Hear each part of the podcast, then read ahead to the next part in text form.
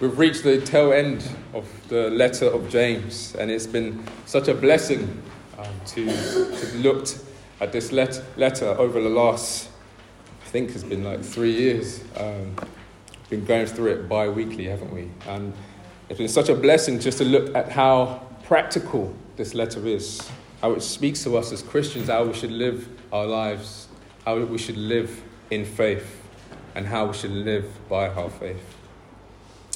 But before we look at the overall picture that James paints, inspired by the Holy Spirit, we need to first look at his final words. What does he have to say to us? It's often stated that a person's final words are very important. They want to communicate something to leave a lasting, uh, something that you would remember, something that would stick in your minds. And so we find here in James, he, he wants to leave us with something tangible to hold on to, something to, to give you, something, to, a purpose why you should follow Christ. The reason why we shouldn't quit in the face of trials and temptations, in the face of sin, our contending against the sin in our lives, why we shouldn't quit. And also our hope in this assured security that we have in Christ every believer has in Christ. There can be no letting of guards down as a Christian, can there? Every day that you awake is a day of battle, it's a warfare. The battlefield is right at your doorstep. As soon as you wake up, you can't be caught snoozing. There is no snoozing as a Christian. You can't afford to slumber.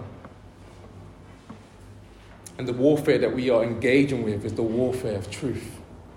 Every born, everyone born of a woman, everyone that's human being, everyone we face each day the battle of sin, the battle of the truth. Do you live for God or do you live for self? Do you live for God or do you live for the world? And so there's only ever two camps a camp of belonging to God or the camp of walking in the way of the world, the way of self, the way that leads to destruction. The world's truth is subjective, but there's only one true truth, and that's God Himself, the true and everlasting God. As we've heard in the sermon last week, didn't we? We heard about the triumphant victory of a Christian how we are victorious in Christ. And a truly converted Christian cannot be possessed by evil, cannot be possessed by wicked demons. But we do know that there are points in a Christian's life that we do wander away from the truth. We stray away. And James has always reminded us how there are internal pressures as well as the external the desires within, and those things that are outside that do not allow us to walk according to God's truth. There was a time when your life is not in line with the truth that you know, the truth that you read, the truth that you hear. And the pull of what is sin and what is false seems like it overcomes us. It seems like it draws us away from the liberating truth of God. And this is where we want to begin this morning. If you read with me again, chapter 5, verse 19 to 20 says, My brothers, if anyone among you wanders from the truth and someone brings him back, let him know that whoever brings back a sinner from his wandering will save his soul from death and will cover a multitude of sins. If we look at that first point on your handouts this morning, it says Christians can wander from the truth. Christians can wander from the truth. We need to define what truth is. What is truth? A helpful definition will put this context in perspective and help us to know what we're looking at so we can then apply God's word to our lives. When we look back to, to chapter 1, verse 18, which says, Of his own will he brought us forth by the word of truth, that we should be a kind of first fruits of his creatures. And then we look, when we fast forward to chapter 3, verse 14, says, But if you have bitter jealousy and selfish ambition in your heart, in your hearts, do not boast and be false to the truth. It's the same Greek word here. Same Greek word in both verses, the truth as the literal sense of that which contains nothing hidden. Nothing hidden. It is not concealed, it is laid bare, open, naked. It is expressed or seen as it truly is, as it really is. There is no pretense, there is no falsehood, no fake news. It's the good news that brings forth salvation. It's the good news. And so in chapter 3, verse 14, also, it is those things that we do that is false to the truth hidden ambitions, selfish desires that may stay hidden for a while, but nothing stays hidden before God. The truth always comes out. Whatever may be hidden from others cannot be hidden from the true and living God. And so, with these two helpful verses, James reminds us here again about this unconcealed truth. And so, we learn three important truths, as it were. Truth is, a, is certain, truth is objective, truth is not subjective like many in the culture believe today. Truth is a standard, a spiritual moral compass.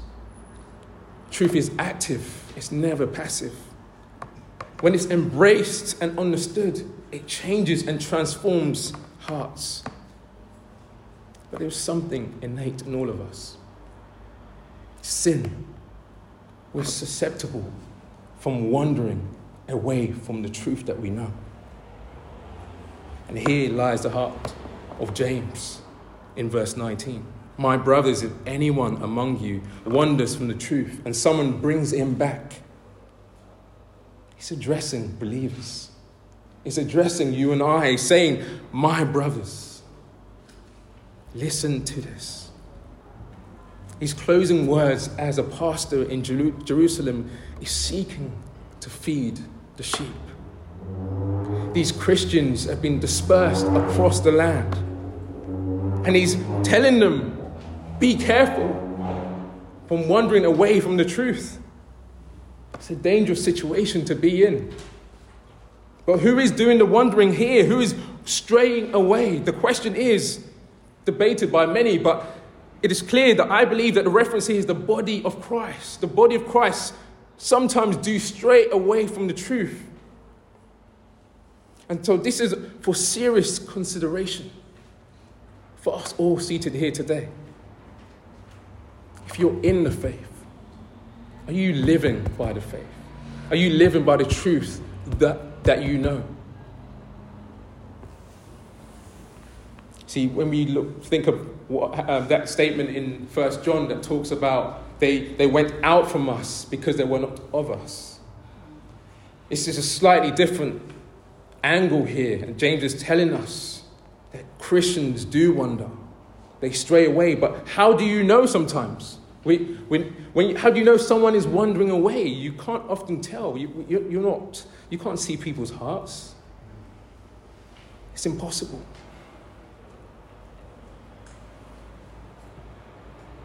We're to consider brothers and sisters amongst us who love God, but due to one reason or the other, they, they found themselves straying away.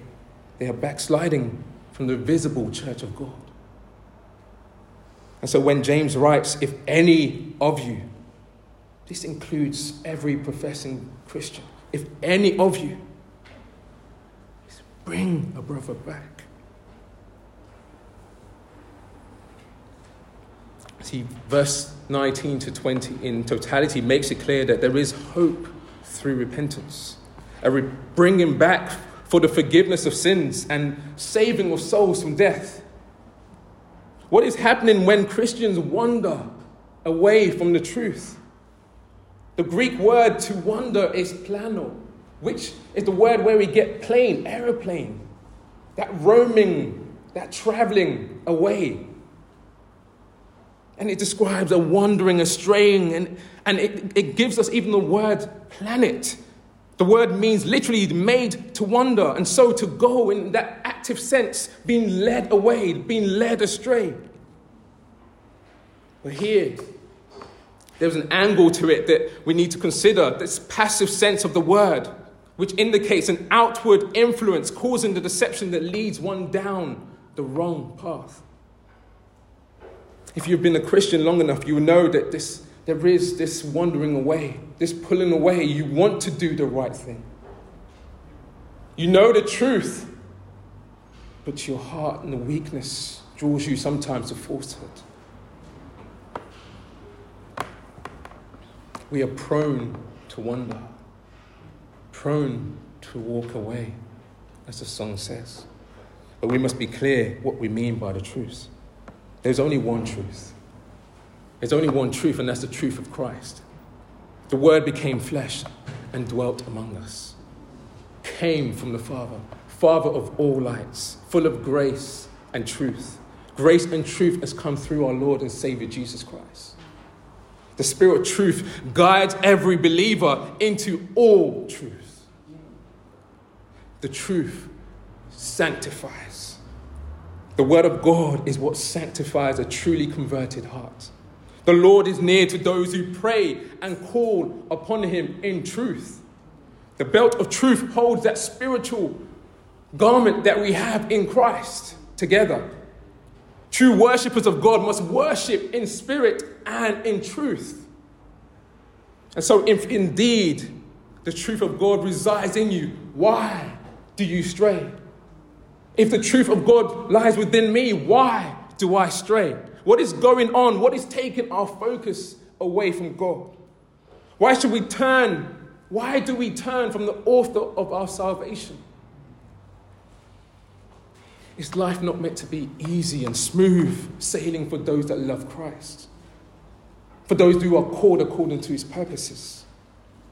Who can stand against a child of God, we might ask? What can separate us from the love of God? Ah, the Christian journey as it struggles. That walk up to the spiritual Zion is not easy. It's a rocky road, a tough road. There are sticky points and spots along the way, the rough terrain, the potential slips, the stumbles, the cuts, the bruises by the world, and even other believers. There are many opportunities to quit along the way. The living, how we live, is not often consistent with what we know of the truth, the gospel of peace. Why do we stray from the truth? Glance with me at the verses we've touched on in the past few weeks, verse 13 to 16. Is anyone among you suffering? Let him pray. Is anyone cheerful? Let him sing praise. Is anyone among you sick? Let him call for the elders of the church and let them pray over him, anointing him with oil in the name of the Lord. And the prayer of faith will save the one who is sick, and the Lord will raise him up. And if he has committed sins, he will be forgiven. Therefore, confess your sins to one another and pray for one another that you may be healed. The prayer of a righteous person has great power as it is working.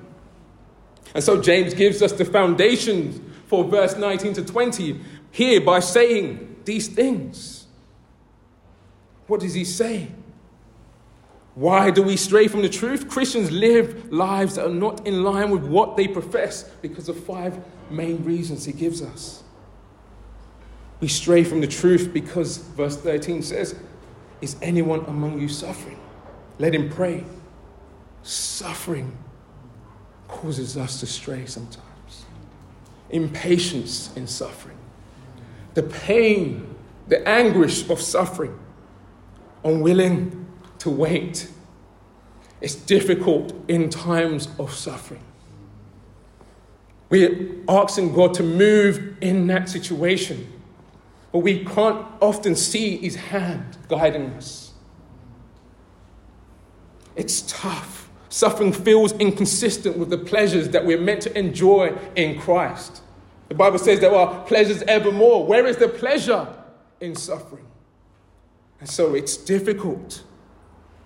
And so when we put ourselves in the shoes of these early Christians, imagine all the comfort that you have your car, your staple diet, your phone, your TV, your computer games. Nowhere to be found. Why? There were enemies pursuing you, persecutions coming your way. You're driven from everything that you've known.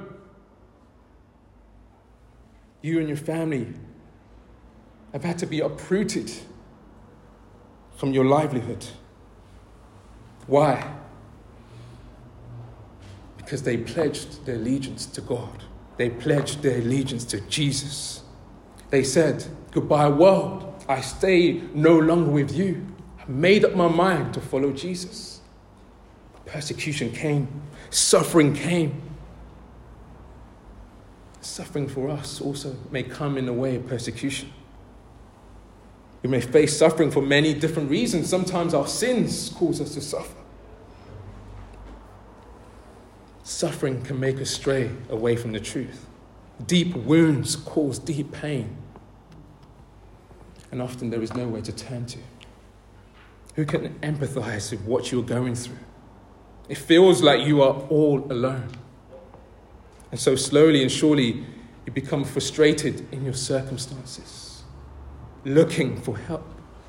You may even become angry at God. Why is this happening? Indifference sets in, and you no longer value the fellowship of believers, and indeed, you run away from God's people, from God Himself.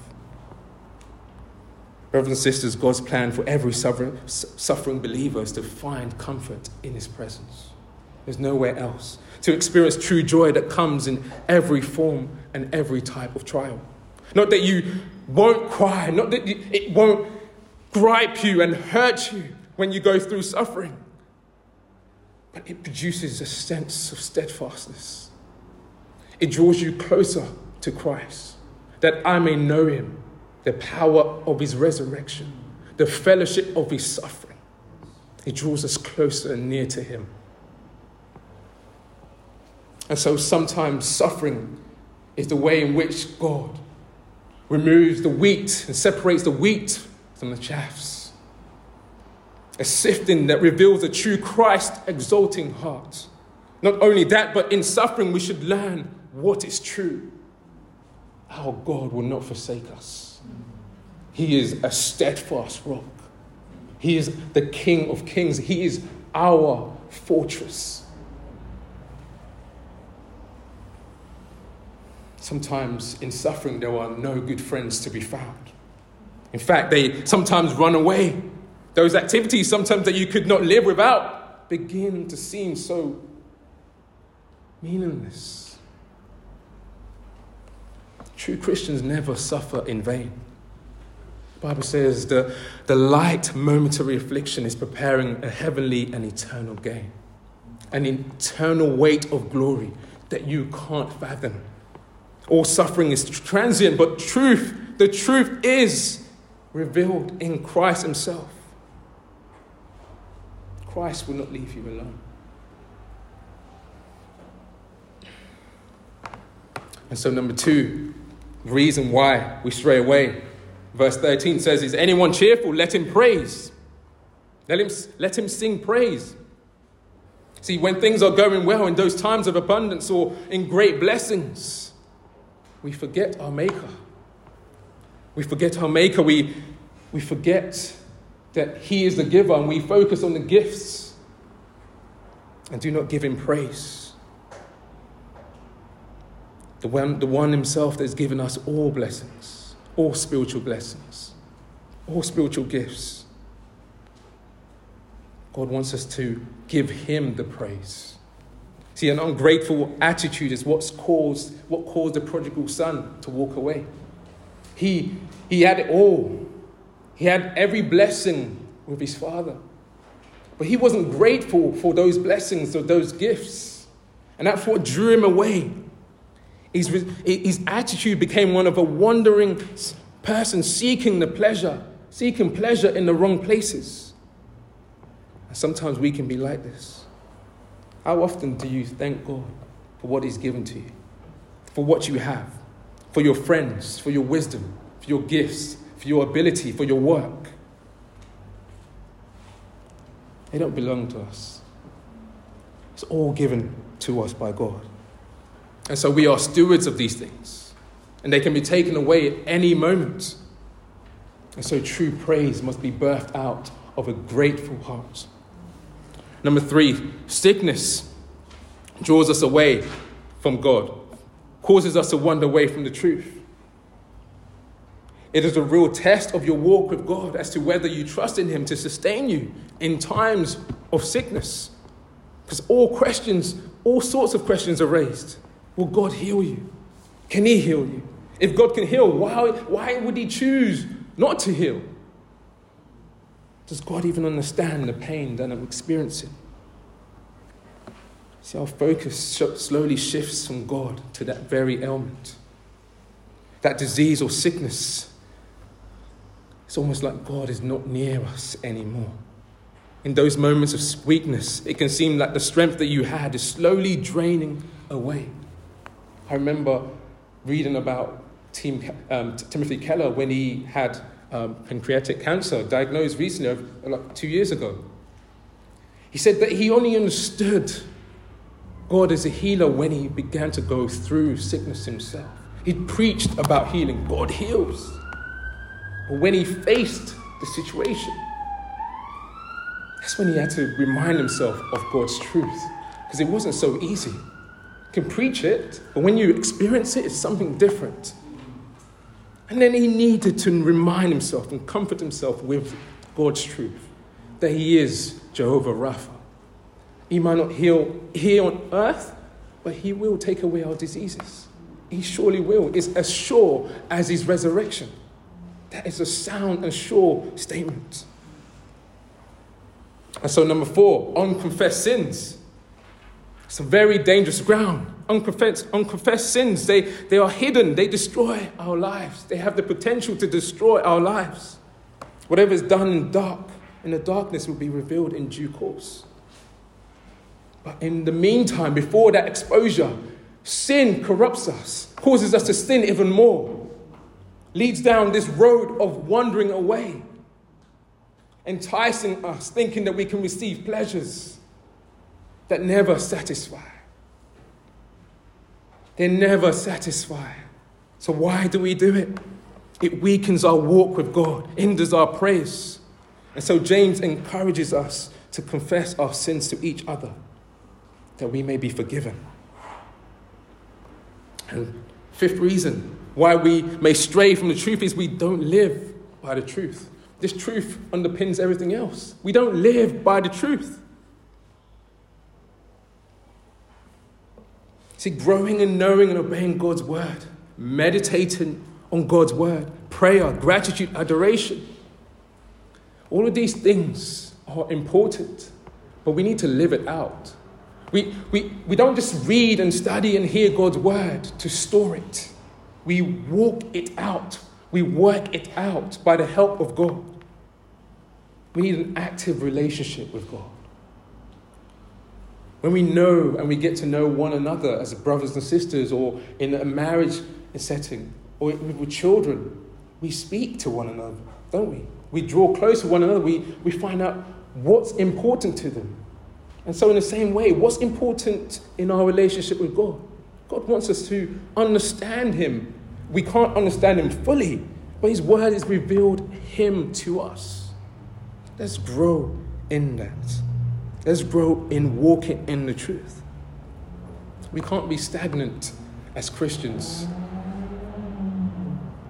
If we are not growing in the, tru- in the truth, we'll only backslide. There is no sitting on the fence as a Christian. You're either in the battle or you're not. It's the truth.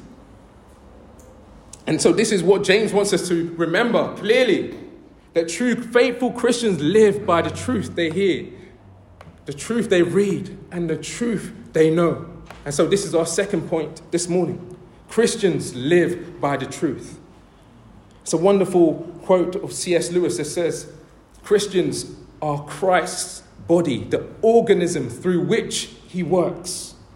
I like that word, organism. Why? It speaks of parts of the body of Christ, it speaks of purpose.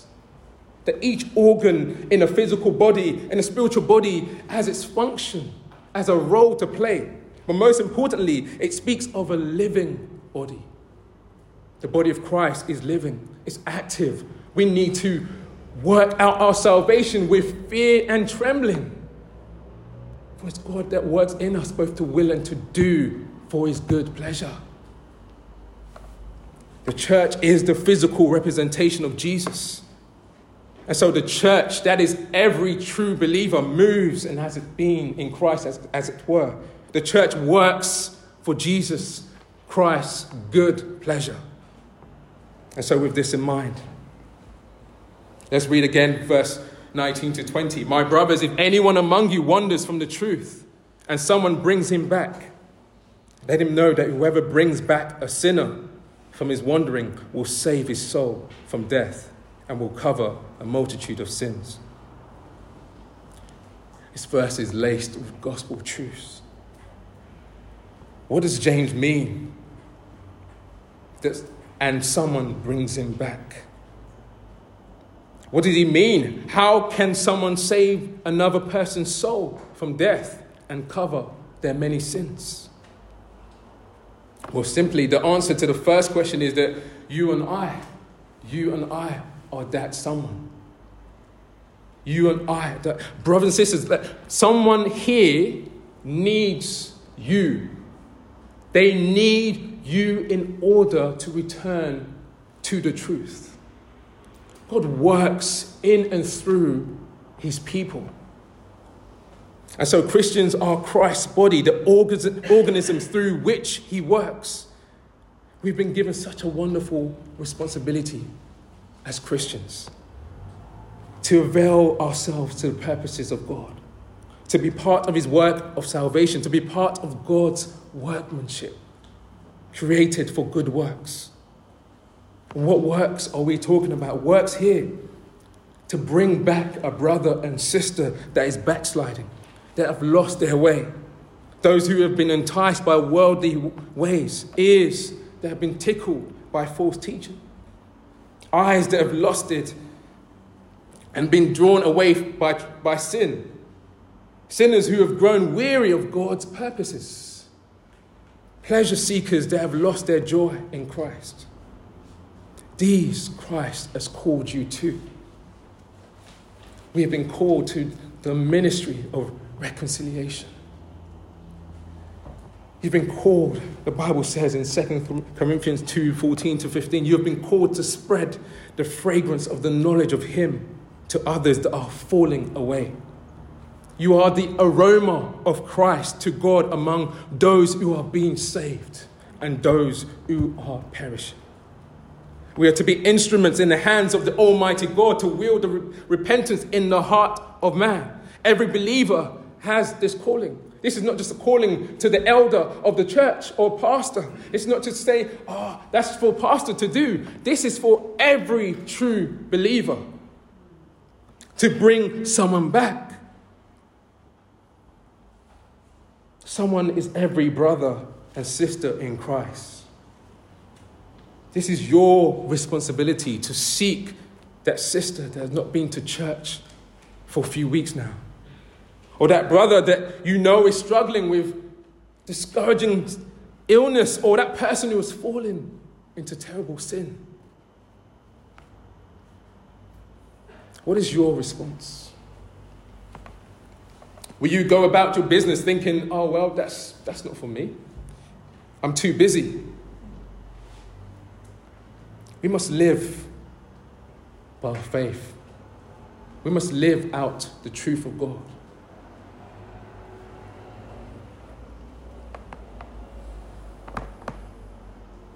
Now, before we look fully at how this ministry of reconciliation is worked out by Christ through us, we need to know what qualifies someone to bring a soul back to the truth.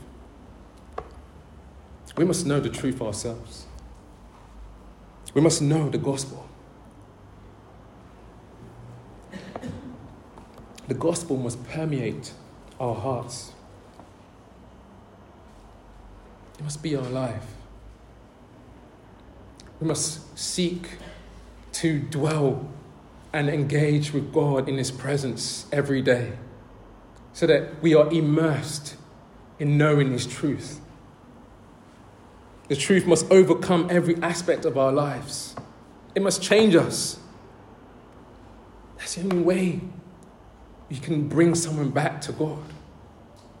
You can bring someone back who has wandered away from the truth.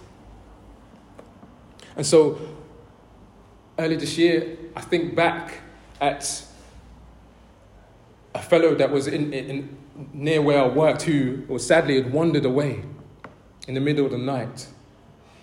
And there was a search party to look for him. And so, as I c- contemplated this, I, I realized that there's something spiritual about this. When someone wanders away, there is a search party that goes on, and people are eager to find that loved person, that loved one. And so, when we think about us as spiritual beings, as Christians, when someone is wandering away from the truth, it should stir us up to be part of that search party. We must be part of it.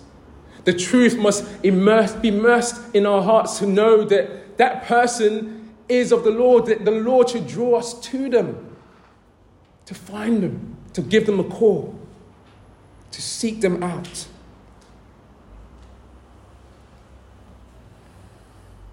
Are you part of that search party? Are you growing in knowing the living God and living by His word? Are you rooted in the truth? When the storms of life blow, are you anchored in Christ? Are you living in such a way that you make time for others to know them? So when they are wandering away, you are aware that they are. When they're drifting away, you're close enough to be able to minister and to talk and to guide them. It's all about community. Can you encourage others in the truth of God? If you're not immersed in the truth of God yourself, when the time comes, how can you encourage someone to draw back? To not, don't touch, that's dangerous, bro. If you're not immersed in the truth yourself, are you looking only at your weakness? I can't go out to Broadway. I, I find it difficult on the phone to talk to people. I've got no time, I'm so busy. Those are sometimes our weaknesses. I share those weaknesses. But we don't boast in our weaknesses, we boast in Christ, who helps us in our weakness. Are you only thinking about your own cares, about your own worries, about your own pleasures? Or do you want to be part of that search party? Something is great, something great is at stake here. Someone's soul is at stake. Souls are at stake. Spiritual death is knocking on the door of sinners. Will you just watch and let them go by and live by the truth that they know, this falsehood that they've, they've claimed and cling to? Or would you remind them of the truth of Christ? We've been called to that great commission brothers and sisters. And so, finally, as I close, how has this ministry of reconciliation worked in and through believers? The Psalm of David that we read earlier on, Psalm 51, says this Create in me a clean heart, renew a right spirit within me, cast me not away from your presence, O God. Restore unto me the joy of my salvation and uphold a right spirit within me. That is the restoration that we need to be part of. We need to be restored ourselves. We need to know Christ ourselves.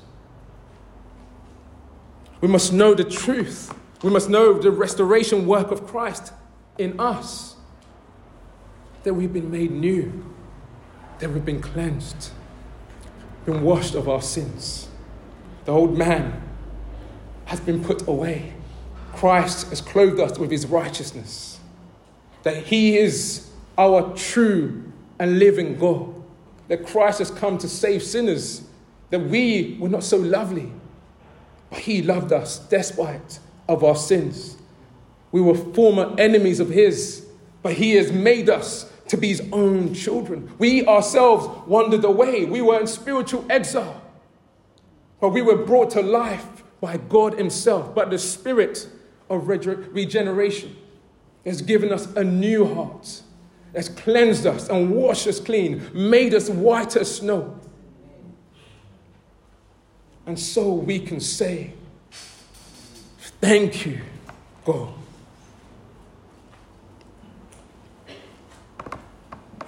Then and only then can we say, as David then goes on in Psalm 51 13 to say, Then will I teach transgressors your ways, and sinners will return to you. You can only bring back a sinner when you yourself know the truth and are walking in the truth. How else can you see the falsehood someone is walking in? How can you teach God's ways if you're not aware of his ways? How will a sinner return? We must know the truth of the gospel.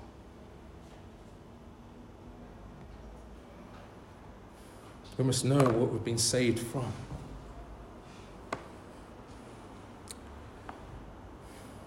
Our righteousness were like filthy rags, the Bible says, but He cleansed us and washed us clean. And so, David, knowing that he had gone through this ordeal with Bathsheba, he'd sinned before God.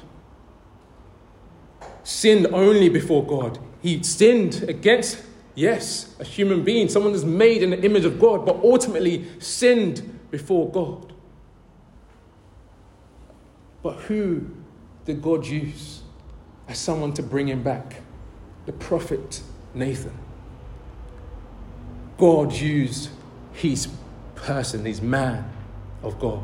God uses you and I to bring back someone that's wandering away from the truth.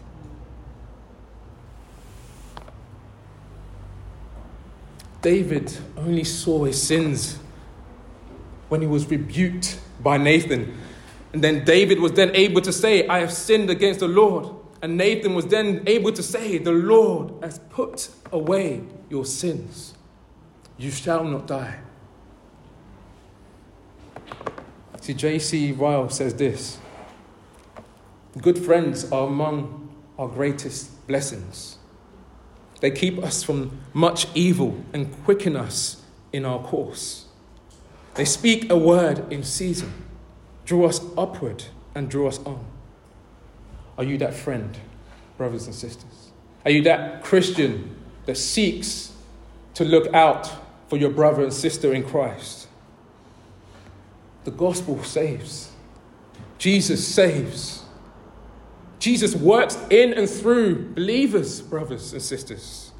The call to share the gospel is to witness to believers and the unsaved. We all need the gospel. We all need the gospel. And there is no salvation, the Bible says, in no one else. There is no other name under heaven by which we must be saved. Are you looking for the truth? Here to this, this morning? Are you looking for the truth that satisfies? Are you looking for the truth that is a sure foundation? Are you looking for the truth that will build you up? Are you looking for the truth that gives eternal life? Are you looking for the truth that never fails, that is steadfast, that is consistent? Are you looking for the truth that is just, that is righteous, that is full of grace and truth? That truth is Jesus Christ Himself. No other name by which you must be saved. And so, brothers and sisters in Christ, let us take seriously the call to share the gospel. Maybe look for someone today who you haven't heard from, in a while. Give them a call. Someone that's unwell, give them a call. Be part of that search party. Family of God, if you see someone wandering from the truth, seek to bring them back. Know this that God works through his church, the body of Christ, to bring back sinners from wandering from the truth, that their multitude of sins may be forgiven, covered by the blood of Jesus, that they may not die, that they may not die spiritually, but be given the newness of life, that they may hope in Christ again. Whatever it is that's causing that wandering, we don't know. We may not know. But be part of that search party that seeks to draw people to know more and more about Jesus Christ that you know. Seek to know Him yourself, know Him crucified, know His power, know His love, know His faithfulness in every situation and every trial, to find your joy in Him. He is a joy from above, He is the wisdom from above, He is the Lord of truth, He is the Lord of hosts, He's the mighty Redeemer. He is the great King Himself. The truth brings salvation. Amen.